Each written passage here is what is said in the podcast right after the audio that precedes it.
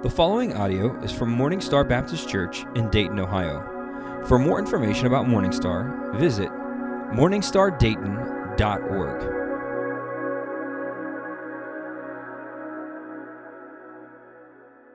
the other day we were uh, going through the McDonald's drive-through, and Harrison, my son, if you know Harrison, if you've been around Harrison, you know that his favorite thing in the world to do is eat.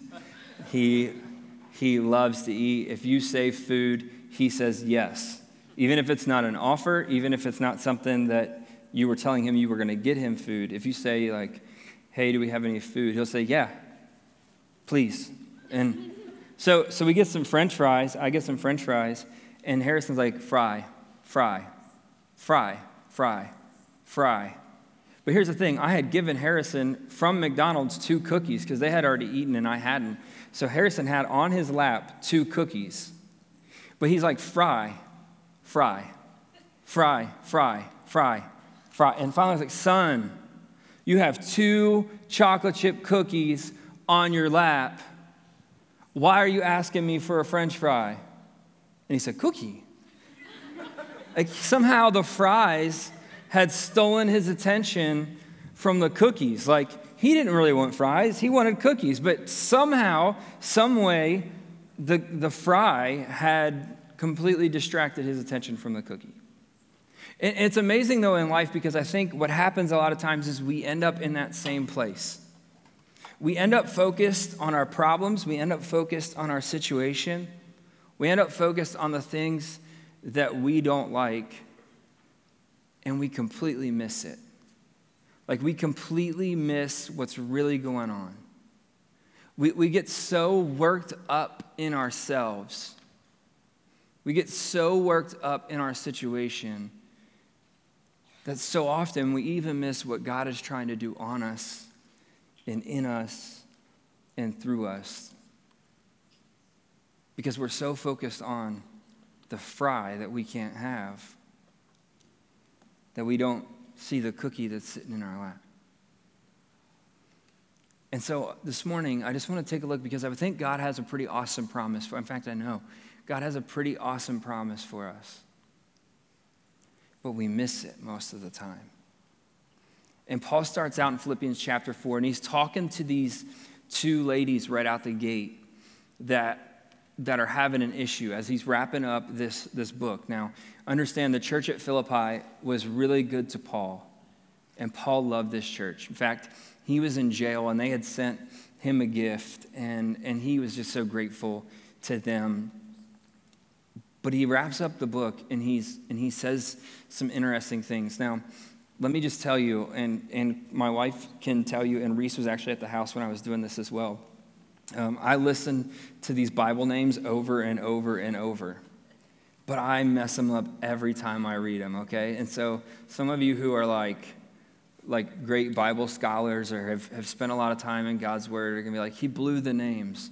It's not for lack of trying, okay? Like I listen to them and listen to them, but for some reason, they just don't come out right. So I'm to I'm to jump in, in in, in verse 2 of chapter 4, and here's what it says. I urge Euodia and I urge Syntyche, see if that's not right, to agree in the Lord. He says, hey, guys, get along in the Lord. It, obviously, Paul knew there was some sort of scuffle between these two women. He didn't really know what they were, he just knew that they were a scuffle. Maybe he knew the details and didn't care to, to comment on the details. Maybe he didn't care whose side of the story was right. He just said, agree in the Lord, get along.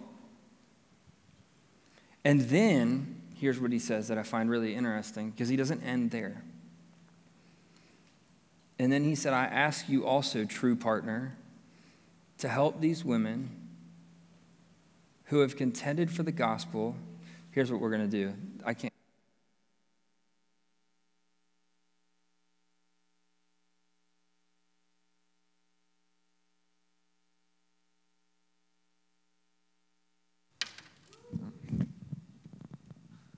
All right. How about that? That's not making that ringing noise anymore, but that's better. All right. So, anyway, these two ladies are getting along. he goes back and he says this um, Yes, I ask you also, true partner, to help these women who have contended for the gospel at my side, along with Clement and the rest of the co workers whose names are in the book of life. Here's what he says to the church Church, help them get along. We work together for the gospel, so help them get along. Here's what Paul knew the, the things that he was getting ready to share with them, if there was fighting between these two women and in the church, it would rob what Paul was getting ready to share. It would rob these people and it would rob the church of what was going on. If they were focused on this fight and they were focused on the differences, it would rob them of what was really what he was really after. And, and as I began to understand the framework of these verses, I, I asked myself this question When problems arise, am I a firefighter or a pyromaniac? Okay, here, here's what I mean. We had this dresser, Christine and I had this dresser that we didn't want anymore. We tried to give it away, and nobody wanted the dresser. So I had an idea. Because Rumpke said, We'll pick it up for $50. And I said, No, that's not happening. So I threw, I literally pushed it out the back door of our house in Colerain, and I pulled all the drawers out and I lit it on fire. okay? I waited till it was night because it had paint on it, and yeah, I know it's not good for the environment, but $50 wasn't good for my bank account. So I burnt the dresser. And yeah, right? And then so so Christine had come home, and I guess her and the, the kids were somewhere, and she came home and she said, Hey, when I pulled in, those flames are over the top of our house. Like we lived in a neighborhood, right? She's like, those are really tall, tall flames. She's like, you need to put that out. And I said, No. I got to get those drawers on there and burn this thing faster. And so she had this idea let's put out the fire. And I had this idea no, let's burn this down faster so that the fire department doesn't show up because they can see my house. Um, and, and, and I think what happens a lot of times when problems arise, whether it's in churches, whether it's in homes, whether it's at work, sometimes Christians can be the worst pyromaniacs around. Like, we're not going to these two people and saying, let's, let's agree, maybe agree to disagree, but let's get along in the Lord. And so, before we can even get to the meat of what Paul is after, I just want you to ask this question of yourself. When problems arise, when difficulties arise, when disagreements arise, Are you a firefighter? Or are you a pyro? Are you somebody who's trying to say, let's figure out how to get along? We don't have to agree on everything, but we can understand for the sake of the gospel the good news that we can get along. Which are you? And so Paul says to them, Get along, church, help them get along because we served together for the sake of the gospel. And then he, he continues on because Paul knew that it was a bad witness and it would suffocate the peace and joy in the church and in the individual. And he goes on in verse 4, and here's what he says. After we get past this, rejoice in the Lord always. I will say it again, rejoice. So, Paul, who, let me tell you right now, he's in prison says to the church, Rejoice in the Lord always. And you're like, Paul, you don't understand my situation. Paul's not outside of the situation. He's like, listen, I'm not talking about your situation. I'm saying no matter what the situation is, rejoice in the Lord. That means be glad in the Lord always. And just in case you've got an argument, I'm going to say it again be glad. So he says, first get this fighting and stuff out of the way. It has no, it has no place here. And then he says, be glad in the Lord always. And I'm going to say it again be glad. And then he anticipates that people are going to, you know, start to have some pushback. So he continues in. And here's what he says in verse 5. He says this Let your graciousness be known to everyone. The Lord is near. And now your Bible, there's, there's three different words that you might see here, but they're all kind of the same thing. Your Bible might say reasonableness, or it may say moderation, but it's really all the same. It's really all the same thing. Paul's saying, be glad and gracious in your situation. It's easy when the situation and the circumstance gets out of hand to take your emotions and put them in the driver's seat and let them drive. And we spiral and we spiral and we spiral. And then things are good and we go up and up and up. And Paul's like, no, let your graciousness be known to everybody. Like, have you ever met somebody that's just like going through it? They're just going through it, and you just talk to them like, hey, how are you doing? And like, not, they're not giving you like the church line, right? They're not like, God is good all the time, and all the time, God is good. You know, they're not just like hitting you with that, but they're just saying, like, honestly, like, I'm just trusting the Lord. It's difficult, but I can't allow this situation to destroy me. And you're like, what's different about that person? Well, they understand this the Lord is near. The Lord is near. So, like, I don't know what you came in here going through, and I don't know, maybe your emotions have become so overwhelming that, like, you're on a spiral.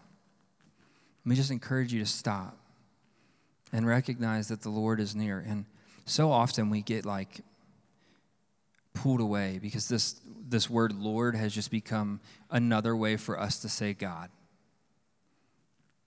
But understand the word that's being used here is not just like God is near. That's not what it's saying.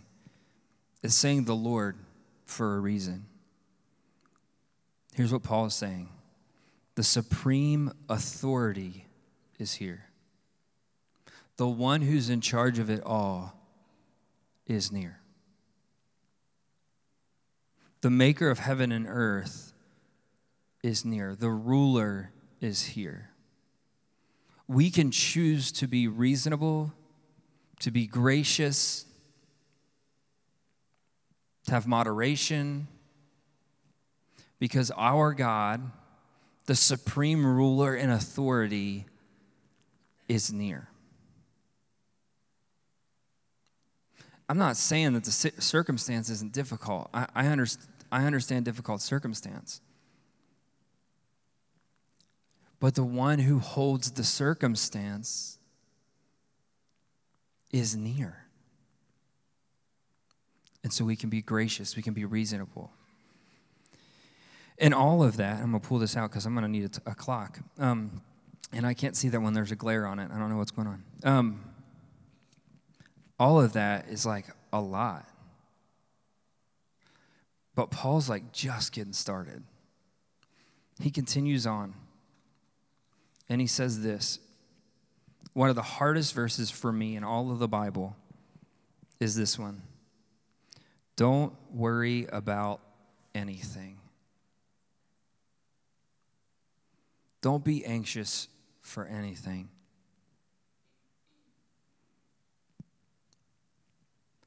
man, don't, don't sometimes you're just like, when, when you hear people say that, read that verse, or you hear Paul say that, you're just like, dude, you're delusional. Like, I mean, seriously, don't you sometimes you're just like, what? But I think what happens is we're focused, we're focused on the circumstance, right? And so we're like, you're delusional. Look at my circumstance. And Paul's like, I can't see your circumstance because that's not what I'm focused on. Like, I get that the circumstance is difficult. And Paul talked about going through difficult times and difficult circumstance. And take it from somebody who has, has wrestled over the last few years anxiety. I've wrestled depression. And, and, and honestly, like, got to the point I had to see a medical professional. So, like, I'm not the guy that's like, if you are dealing with anxiety and depression, just pray it through. That's not what I'm saying. Like there's a real sickness to be dealt with there. It's a whole nother topic. But but Paul's saying don't let your focus, don't let your, your focus be controlled by your circumstance. Don't worry about anything, is to say this. To dwell on the problems and allow them to cripple you. Don't do that. And here's what he says to do instead. Here's what he says to do instead. So don't worry about anything.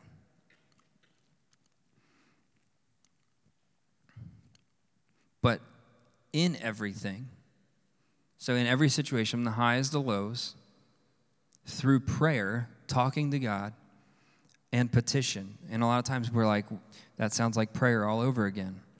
And petition is just begging for something humbly, but with intense conviction. It's intense.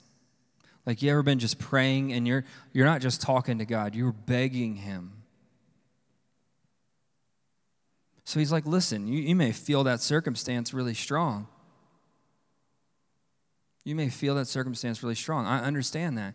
So take it to God with prayer and with petition. All that passion, all that emotion, bring it to the Lord. It matters to Him. He, he cares, He wants to hear it. And then He says this with thanksgiving. It says, with thanksgiving, present your request to God. So, what can we be thankful for in these situations? That I can present my request to the supreme God of the universe who can do something about it. So, we're grateful to God for who He is, and we take our circumstance to Him because of who He is, and we're grateful that we could do so. So, instead of worrying, we can do something about it. For example, I thought about this one. How many all, all of you in here would say, I'm worried about the state of our country? Anybody? Like, I'm worried about our country. I, get, I just said, don't worry. I'm concerned about the state of our country. I got people like, I'm not going to let them get me on this one. This is not a trick. This is not a trick. You know what I see a lot of Christians doing on, on and it's a natural response. We hear all this negative about Christianity and our country. And so what we do, we run to our phones and we let them know and we share it. You know, if you love Jesus, share this post. Um, you know, we, we do that. You know, it's like, like I, I, I'm not, I'm not into that. We were so like, we're to heal this country. We're to fix this country through our social media posts. Like, so I don't believe that. Well, like some of y'all's timelines tell me that you might. And I'm not saying it's bad to post about things that you're concerned about. But I just wonder like if we spent as much effort on our social media, that much effort that we spend on our social media, if we spent that much effort on our knees, begging and pleading with God, which would be more effective? And here's what's interesting like we don't even have to guess because Second Chronicles chapter 7, in verse 14, it says, If my people who are called by my, my name humble themselves and pray and seek my face and turn from their wicked ways, I will hear from heaven and I will forgive their sins and I will heal their land. Here's what I'm saying like, we get so concerned about things like our country that we post. And we craft these amazing posts about this political stuff. And we get so concerned about these things that we, we run and, and we tell people about it. And we talk and we talk and we talk and we talk bad about people, we talk bad about stuff, we and it ends up causing fights. When instead we could take it to the Lord who could do something about it. And we might find out through the process that when we humble ourselves and go before the Lord, there's some things in us that need to change. You know, sometimes my circumstance is a mess because I'm stubborn and hard headed. And something interesting happens when I humble myself and I get before the Lord and I say, Lord, here's my circumstance. It's an absolute disaster. And the Lord's like, because you're, you're being an idiot. The problem is not the other person, the problem is you. The problem is not the situation, the problem is you. And sometimes we just walk through hard things, right? And it's not like against somebody. But when we bring it before the Lord, the Lord changes our perspective on things. But here is the crux of what Paul is after. And here's why he's telling us all of these things. Here's why he says, Be glad in the Lord always. Here's why he says, Don't worry. Instead, take it before God and be thankful. That, you said that all sounds like a weird way to handle things. Well, it's not normal because the result that Paul's after is not a normal result. Here's what he says, verse 7 Do those things, and the peace of God, which surpasses all understanding, will guard your hearts and minds in Christ Jesus. So you're walking through all this difficult stuff, and we're glad in the Lord, and we rejoice in the Lord, and we don't worry. We take our stuff to, to God. And what do we experience? The peace of God that's beyond all understanding. So, an abnormal approach for an abnormal result. The peace of God that passes all understanding, what does it do? It guards our hearts and our minds. It guards where the seat of our emotional and spiritual self is our heart, our passions, in our mind, our decision making process.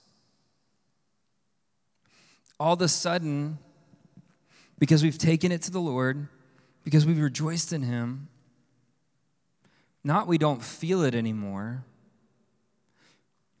but it doesn't put our emotions in the driver's seat anymore. It, it guards our decision making process. And we can walk through these difficult times clearly with a right focus on the Lord. The idea is not this that focusing on Jesus is going to fix all of your problems. The idea is that when you focus on Jesus, you realize the same God that stepped into your impossible situation and made it all right can step into what seems to be an unattainable situation and make that right too. And maybe you don't know what I'm talking about. And, the this is what I'm talking about. There was a time where the Bible says that, that you and I were on an absolute rocket path to separation from God forever and hell forever. But Jesus stepped into that brokenness, an impossible circumstance. There was nothing that you could do, there was nothing that I could do to make it right. And Jesus stepped in and made it right. And the Bible says, whoever calls upon the name of the Lord will be saved. And we call on his name and we're saved. And then we walk through difficult circumstances in life thinking, who could ever help me with this circumstance? And the reality is, it's the same God that helped you with the most impossible circumstance that you could ever face in life. So, what am I supposed to do? It's funny, it's the same thing. Call on his name. Allow him to step into your circumstance and save you. And I'm not talking about your salvation, like being saved. What I'm talking about is change your focus to show you that it's, it's not all about what you're going through, it's all about Him. What you're going through is all about Him. It's all that He would be glorified in the end. And yes, it's difficult. And yes, it's hard. And Paul knew that. Paul wasn't like going to leave you there. So he gave some really practical and important steps to understand as we walk through these difficult circumstances. and difficult situations in life. And this is what he says Finally, brother and sister, whatever is true, whatever is honorable, whatever is just, whatever is pure, whatever is lovely, whatever is commendable, if there's any moral excellence, if there's anything praiseworthy, dwell on these things. Here's what he says As you're walking through these hard and difficult times, look for things that are true. It's not how you feel, it's what you know to be true.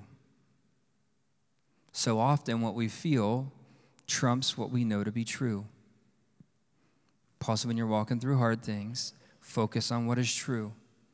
Focus on what is honorable, things that are morally good. Focus on the things that are fair. There's so many things in life that just aren't fair.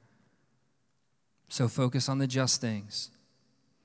Like how Jesus came when in my circumstance when it was impossible and he saved me. If that's the only thing there is to focus on, man, it's more than enough. Focus on things that are pure. You know, so often when we're walking through hard times and difficult circumstances, we turn to everything that is not pure, that is not clean, to numb the pain that we feel. Paul said that's what people do, but that's not the right response. Focus on what's, on what's pure, focus on what's lovely, what's lovable. Focus on things that are commendable.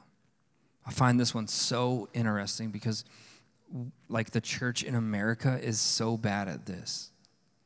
Man, we walk through the doors of any place, whether it's a church somebody else's house, and the last thing we're looking for is what is commendable. The last thing we're looking for is what can I speak of good that this person is doing? What can I speak of good that is, is happening here? We look for what can I criticize first? Because it makes me feel better to know this person might be doing worse than I am. It's easier for me to put down somebody, it's easier for me to put down the church than to deal with the messages that are being preached from the pulpit. That's easier. So we don't focus on what is commendable. We don't focus on the things we can speak good of. We focus on the things we can speak negative of because it, to point out other people's ugly makes me feel better. And then he says this if there's things that are morally good or praiseworthy, dwell on those things. He says, find the good stuff and dwell on those things. Imagine how different your life and interactions would be if you were approaching them with that attitude. Not that you don't see or don't feel the things that are difficult or hard or bad, but if they weren't the things that you dwelled on, if the things that you dwell on are the things that are good and worthy of praise. Those are the things that you rest your mind on. How different would your attitude towards life be? How different would your attitude towards your job be? How much more generous would you be to other people? Maybe how different would your attitude be towards the church and the people that are in it? if you were trying to focus and dwell on the things that were commendable, the things that were lovely and honorable and pure and just and true. Imagine how different life would be. Then Paul says this. He wraps up this, this thought with this. He says, Do what you have learned and receive and heard of me. He says this I taught you God's word the best I knew how, and so, so do it. Be obedient. And the peace of God will be with you. And so maybe you just could use some peace in your life. Maybe things feel chaotic. Maybe things feel difficult. Maybe you are walking through a hell on earth type of situation right now. Let me encourage you to fix your focus. Turn to Jesus. Maybe you need to turn to Jesus for the very first time. Maybe your life is characterized by brokenness because you've never trusted Jesus. You've never trusted him. You don't know him as your Savior. Maybe that's you this morning. You can't do anything until you've done that. So maybe you need to turn to Him for the first time. Maybe you need a renewed focus on Him, getting in His Word and talking to Him. Maybe you just need to learn to start dwelling on the things that are good and right and just. Maybe you're like these two women, and there's like an issue between you and somebody else, and you're just not going to agree. But you need to go and you need to say, listen, for the sake of the gospel, I love you. I understand we're not going to agree on this point, but my life's about Jesus, your life's about Jesus, and let's move forward. Maybe you need to fix something with somebody. So fix your focus and then cast your cares. Take your burdens, your struggles, your conflict to Jesus and pray and plead passionately speak to the God of the universe about what's going on. Maybe in just a few minutes, when we have our response time, you need to come down to, to an altar, like an old fashioned style altar that we, we still offer here. And you need to get on your knees before God. And you need to pray and plead about a situation or a circumstance in your life. Or maybe you need to get on your knees before God and renew your focus. But then this be obedient. Do the things that you know to do that are right, no matter the circumstance. I've got one student that was my, one of my very first students in youth ministry, and uh, they still reach out to me every once in a while and they have a, a little bit of an anger problem. And I'm not telling you something about them that they haven't identified about themselves. And they'll tell me about a circumstance and they'll say, you know, she said this and then I said this. Well, why'd you say that? Well, because she said that. And her least favorite thing for me to say is don't let your circumstance dictate your behavior.